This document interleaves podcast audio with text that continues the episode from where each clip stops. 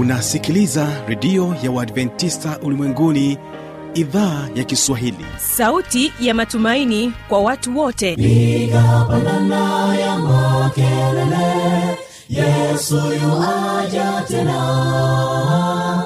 Ipaza sauti himba sana yesu yuaja tena. Anakuja anakuja yesu yuaja tena. Hii ni sauti ya matumaini kwa watu wote.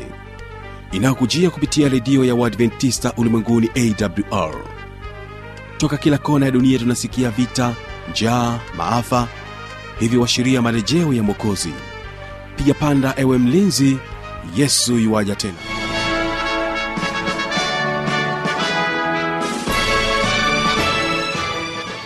na karibu katika matangazo yetu kupitia idhaa ya kiswahili ya redio adventista ulimwenguni awr ambayo moja kwa moja inakutangazia kutoka hapa mkoani morogoro kupitia masafa mafupi ya mita bendi 25 msikilizaji kumbuka pia tunapatikana kupitia morning star fm na kwa mtandao wetu wa www org. Hilo msikilizaji nayekualika katika matangazo yetu ni mtangazaji wako kibaga mwaipaja na kuomba ya kwamba chagua kuoa pamoja nami mwanzo mpaka mwisho.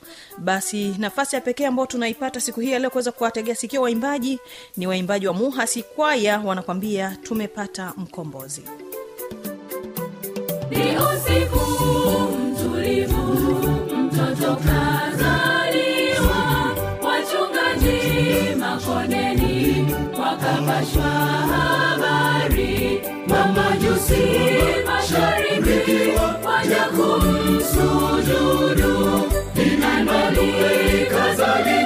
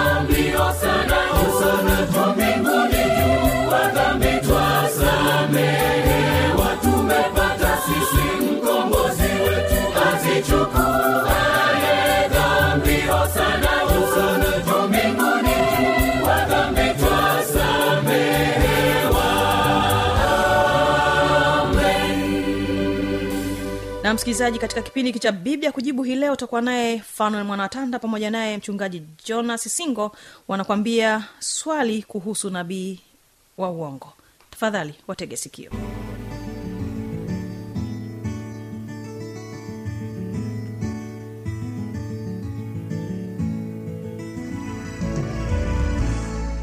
mpendwa msikilizaji nipende kukaribisha tena katika kipindi kizuri cha biblia ya kujibu. Leo hapa ninaye mchungaji jonas singo ambaye tutaweza kujadiliana naye mambo mbalimbali na utaweza kusikia akiweza kujibu maswali mbalimbali kupitia kipindi kizuri cha biblia ya kujibu. Leo hapa kuna huyu ambaye anaitwa william lupalilo kutoka kule mbeya. Yeye anauliza ya kwamba mbona manabii hivi sasa ni wengi sana? Je wote hawa ni manabii wa mungu? Mbona manabii hivi sasa ni wengi sana? Je wote hawa ni manabii wa mungu? Karibu sana mchungaji singo asante sana. Swali la, la bwana william lupalilo huyu jamaa kutoka mbea mm. anapozungumza kwamba mbona manabii hivi sasa ni wengi sana? Na je wote hawa ni manabii wa mungu? Kuna biblia imetoa vigezo vya kumpima nabii wa kweli. Mm. imetoa vigezo vya kumpima nabii wa kweli. Moja ya kigezo cha kumpima nabii wa kweli ni hali yake ya maisha. Biblia inasema yesu anasema mtawatambua kwa matunda yao. Huyu mtu anaishije na jamii? Lakini utakuta manabii wa sasa hivi wanawake wawili wanawake watatu walevi hakuna nabii wa kweli ambaye anaweza kujihusisha na vitendo vya kiovu na vitendo visivyostahili katika jamii. Hata kama lakini si hivyo tu. Nabii pia anapimwa. Je anatunza amri za mungu? Huyu nabii anatunza amri za mungu. Je anakubaliana na maandiko ya biblia? Wako manabii tumeshuhudia. Wanao- wa- wanaopinga maandiko ya mungu kwa, kwa, kwa uwazi kabisa. Wengine wana, wana tu wako tu hovyohovyo wana maisha ya ovyo. Ya- yaani maisha yasiyompendeza mungu hata kidogo. Eh, lakini lakini ameuliza kwamba kwa nini wako wengi? Hii, ni moja ya sababu ya dalili za siku za mwisho.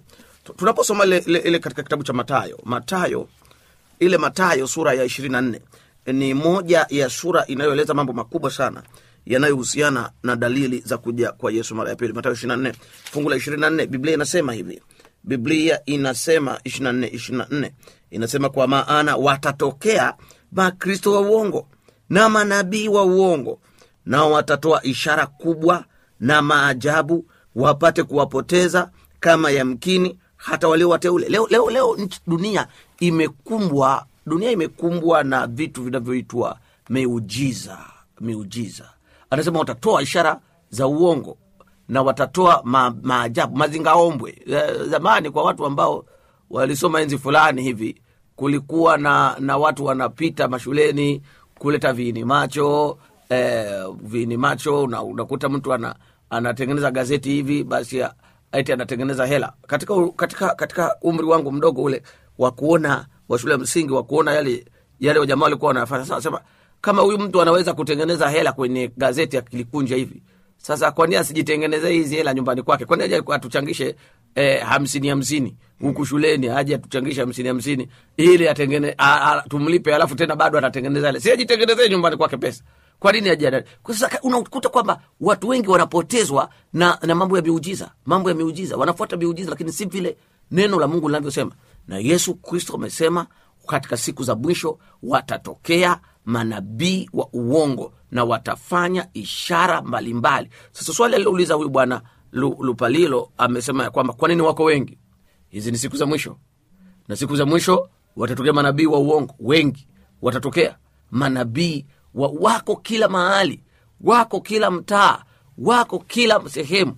Anaweza akakwambia mambo ya uongo uongo na kwa sababu basi watu wanapenda kudanganywa wataendelea kudanganywa na kudanganyika mpaka siku ile itakapo itakapofika. Lakini biblia bado inasema katika ile matayo ishirini na nne ishirini na nne fungu la kumi kumi na moja ishirini na nne fungu la kumi na moja anasema na manabii wengi wa uongo watatokea na kudanganya wengi. Biblia iko wazi. Inasema manabii sio wachache. Manabii wengi wa uongo watatokea. Wengi watatokea. Iwe mbea watatokea iwe kongo watatokea. Iwe kule kule kigoma watatokea. Iwe kule mwanza watatokea. Iwe kule dar es salaam tena mji mkubwa ndio watatokea wengi zaidi. Manabii wa uongo watatokea. Na biblia haisemi ya kwamba watawadanganya wachache. Mm-mm. biblia inasema watawadanganya wengi. Wengi watadanganyika watu watu wazima watadanganyika vijana watadanganyika hata watoto pia watadanganyika watu wanadanganywa. Tuko katika ulimwengu wa kudanganyika. Na hii nitumie pia fursa hii ndugu mtangazaji kutoa kutoa angalizo kwa watu ambao wako katika kipindi cha mwisho tunaoishi katika kipindi cha mwisho. Tuwe waangalifu wa kuwapima manabii kuwapima manabii kwa kile ambacho mungu anataka wakifani hilo, hilo ni jambo la msingi sana katika manabii wengi. Lakini akauliza sasa kwamba eh, kama nime, ambavyo nimejibu ya kwamba je ni, ni manabii wote wa ni manabii wote wa mungu? Nasema hapana hapana. Mungu ana namna yake ya kupima manabii wake kwa hakika. Ana, ana, ana namna yake ya kupima manabii wake kwa hakika. Hivyo ndivyo ndio unaweza kujibu hilo swali la bwana lupalilo. Lakini tunaelekea kule jijini dar es salaam tunakutana naye huyu amosi mwalioma. Yeye anauliza swali lake anasema kwamba hivi dalili za kurudi kwa yesu zimetimia au bado anaendelea tena kwa kuongezea swali lake ya kwamba mbona vurugu zimezidi sana? Dalili zenyewe ni zipi? Asante bwana bwana mtangazaji bwana tanda. Unazungumza jambo la maana sana. Huyu bwana amosi mwalioma. Anasema dalili ya kurudi kwa yesu zimetimia au bado? Uh, niseme dalili zimetimia na zinaendelea kutimia katika macho yetu. Zimetimia na bado zinaendelea kutimia katika macho yetu. Kwani niseme zimetimia na ziko wapi? Kwa sababu ameuliza ni zipi? Uenda labda nianze na hili la mwisho kabla sijarudi hili la mwanzo. Tunaanza katika matayo 24 katika Ma- matayo 24 hii ni sura pana iliyojawa na dalili mbalimbali. Mbali. tena ni yesu mwenyewe anaongea na wanafunzi wake. Anasema hivi yesu akaenda zake hiyo ni matayo 24 akatoka hekaluni wanafunzi wake wakamwendea ili kumwonyesha majengo ya hekalu naye akajibu akawambia hamyaoni haya yote? Ami nawambia halitasalia hapa jiwe juu ya jiwe. Sasa katika fungu la tatu anasema hata alipokuwa ameketi katika mlima wa mizeituni wanafunzi wake wakamwendea kwa faraga wakisema tuambie mambo hayo yatakuwa lini? Nayo nini dalili ya kuja kwako na ya mwisho wa dunia? Tunaanza kuona. Hili ndio swali ambalo huyu huyu bwana bwana mwalioma anapouliza kutoka dar es salaam. Hili swali la, la, la mwisho wa dunia hili ndio swali ambalo wanafunzi walimuuliza bwana yesu. Na yesu anaanza kujibu. Yesu akajibu akamwambia angalieni mtu asiwadanganye kwanza angalieni. Madanganyifu haya madanganyo utapeli. Kumbe utapeli ni sehemu ya dalili za kuja kwa yesu. Kwa Yesu. mara ya pili. Asema angalieni mtu asiwadanganye kwa sababu wengi watakuja kwa jina langu wakisema mimi ni kristo. Na biblia inasema nao watadanganya wengi. Alafu anasema mtasikia. Kwanza kwa hiyo dalili ya kwanza ni madanganyo. Usanii utapeli. Hivi karibuni tumeona hata kwenye taarifa za habari wachungaji matapeli manabii wa kitapeli. Kwa hiyo madanganyo ni dalili ya kwanza. Lakini jambo la pili anasema nanyi mtasikia habari za vita na matetesi ya vita. Sasa kwani wewe bwana mtangazaji wewe hujasikia vita? Ah, mara nyingi sana nimesikia vita. Vita vipo kila Mm, mahali. vita vipo. Huko kongo watu wanapigana. Vita! Na hizi silaha kubwa kubwa zinatengenezwa. Nilikuwa nawaambia watu mahali pengine kwamba hizi silaha kubwa zinazotengenezwa hazitengenezwi kwa ajili ya kuua tembo. Ni mwanadamu. Yani wanadamu wanatengenezeana silaha wao wenyewe kwa wenyewe za kuuana. Mnani mtasikia habari ya vita na matetesi ya vita. Angalieni msitishwe nayo. Hayana budi kutukia lakini ule mwisho bado.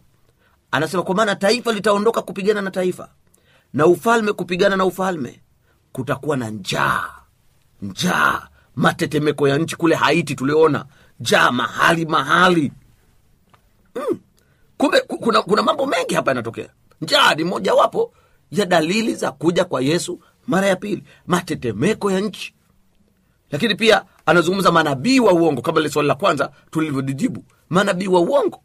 Nao ni sehemu ya dalili za kuja kwa yesu mara ya pili. Ni moja ya dalili za kuja kwa yesu mara ya pili. Kwa hiyo utakuta bwana mtangazaji ya kwamba dalili ni nyingi. Mambo ya uchumi haya unajua kila mwanadamu anapo kila kunapopambazuka mtu anafikiri aheri ya kesho kuliko ya leo. Na akifika kesho anahera, anasema aheri jana kuliko leo. Jinsi maisha yalivyokuwa magumu. Magumu. Yaani ana, ana, anaona aheri.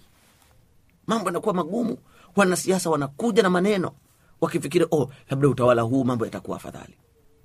Wanasema oh heri watawala uliopita kuliko tena huu watu wanakuwa na matumaini. Lakini wakifika pale sijui kama bwana tanda ulishawahi kutembea jangwani au kwenye barabara ya lami na kipindi cha jua kali hasa ukiwa na kiu. Unaona mbele kama kuna vimajimaji hivi kama kuna vimaji kama kimto fulani. Kwenye barabara. Barabara. Unasema ah, nikifika pale uenda kale katika katika kale. Ukifika pale hakuna kitu. Mbele yake tena unaona hivyo hivyo. unaona hivyo hivyo. Hayo ndio maisha ya wanadamu katika kipindi cha mwisho anafikiri ah, pale mbele pale mambo yatakuwa mazuri. Akifika ni jangwa matumaini ya kweli yanapatikana pale yesu atakapokuja. Hapo ndipo kila namna ya changamoto kila namna ya taabu kila namna ya shida kila namna ya, ya, ya, ya wakati mgumu utakwisha na utakwisha kabisa hapo yesu atakapokuja. Kwa hiyo tunapoyaona haya sasa tufanyeje katika kitabu cha luka sura 28 21 luka sura 21 neno la mungu linasema jambo la maana sana hapa. Katika luka sura ile 21 e, fungu lile la ishirini na nane. Luka ishirini na na mstari ule wa ishirini na nane. Neno la mungu linasema kitu hapa. Anasema basi mambo hayo yaanzapo kutokea changamkeni bwana tanda. Mm. anasema mambo hayo yaanzapo kutokea changamkeni mkaviinue vichwa vyenu kwa kuwa ukombozi wenu umekaribia. Dalili hizi zinapotimia mambo makubwa haya yanapotimia anasema changamkeni. Huu ni wakati wale wanaomtumainia bwana wanapaswa kuchangamka. Huu ni wakati ambao wale wanaomtumainia bwana wanapaswa kujiweka tayari. Wakati dalili zinatimia mbele ya macho yetu maafa makubwa vifo vingi vikitokea watu wanazika watu wawili wawili watu wanakuwa na uh, maajali yanatokea barabarani angani ndege zinapotea huko juu kwa juu katika ulimwengu wa teknolojia kubwa lakini bado ndege zinapotea. Hii inakwambia ya kwamba ni utimizo wa dalili za siku za mwisho na ya kwamba yesu yu mlangoni. Na hivi tuyaonapo hayo biblia inasema changamkeni. Nami nitumie wito huu wa kuambia walimwengu wa kuwaambia wasikilizaji. Si tu hawa waliouliza maswali kama huyu bwana william lupadilo kutoka mbeya na huyo amosi mwalioma kutoka dar es salaam. Siwaambii tu hawa nawaambia wote wanaonisikiliza huu ni wakati wa kuchangamka kwa sababu ukombozi ukombozi umekaribia ukombozi umekaribia. Na, na, na huu ukombozi si ukombozi wa siku moja. Ni ukombozi wa milele na milele na milele. Bwana wabariki sana. Asante sana mchungaji singo kuweza kutupatia changamoto hiyo. Wakati umekaribia sana. Mm. na yesu karibu anarudi. Mpende sana kushukuru pendo msikilizaji kwa kuendelea kutegea sikio katika kipindi kizuri cha biblia. Kujibu uweze kubarikiwa sana. Panga miadi tuweze kukutana tena katika kipindi kijacho. Uweze kubarikiwa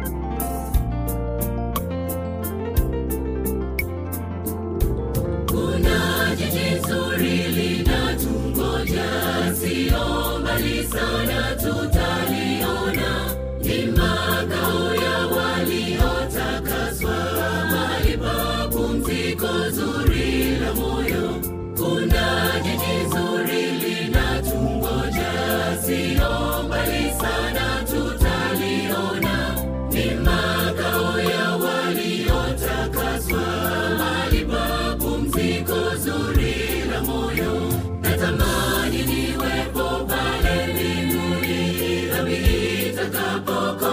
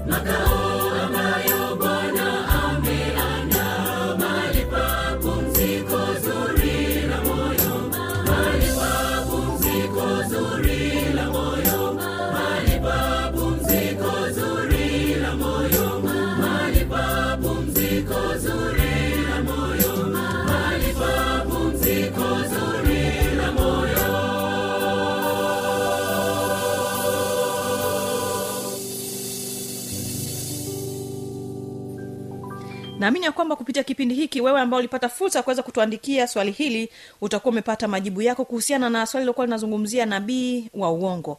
Lakini basi kama unaendelea kuwa na changamoto au maswali anwani hii hapa ya kuniandikia. Anakuja tena. Na hii ni awr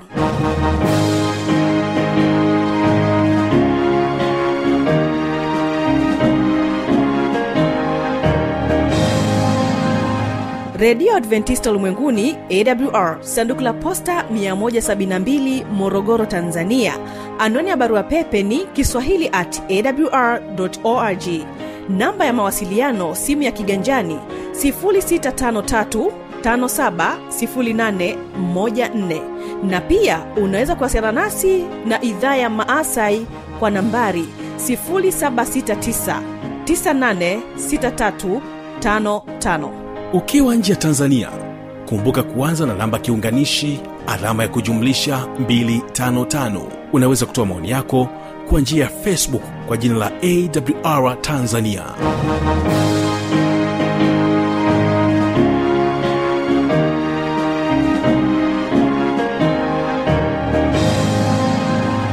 mimi ni kibaga mwaipaja na hii ni awr moja kwa moja kutokea hapa mkoani morogoro nchini tanzania ambaye nashukuru sana kwa kuwa pamoja nami mwanzo mpaka mwisho. Nikumbusha msikilizaji ya kwamba kesho ni mafundisho makuu.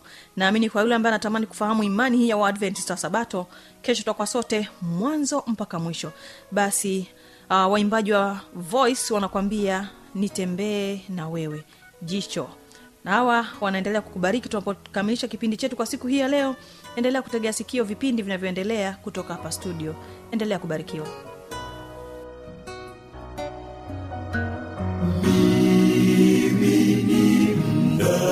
Maisha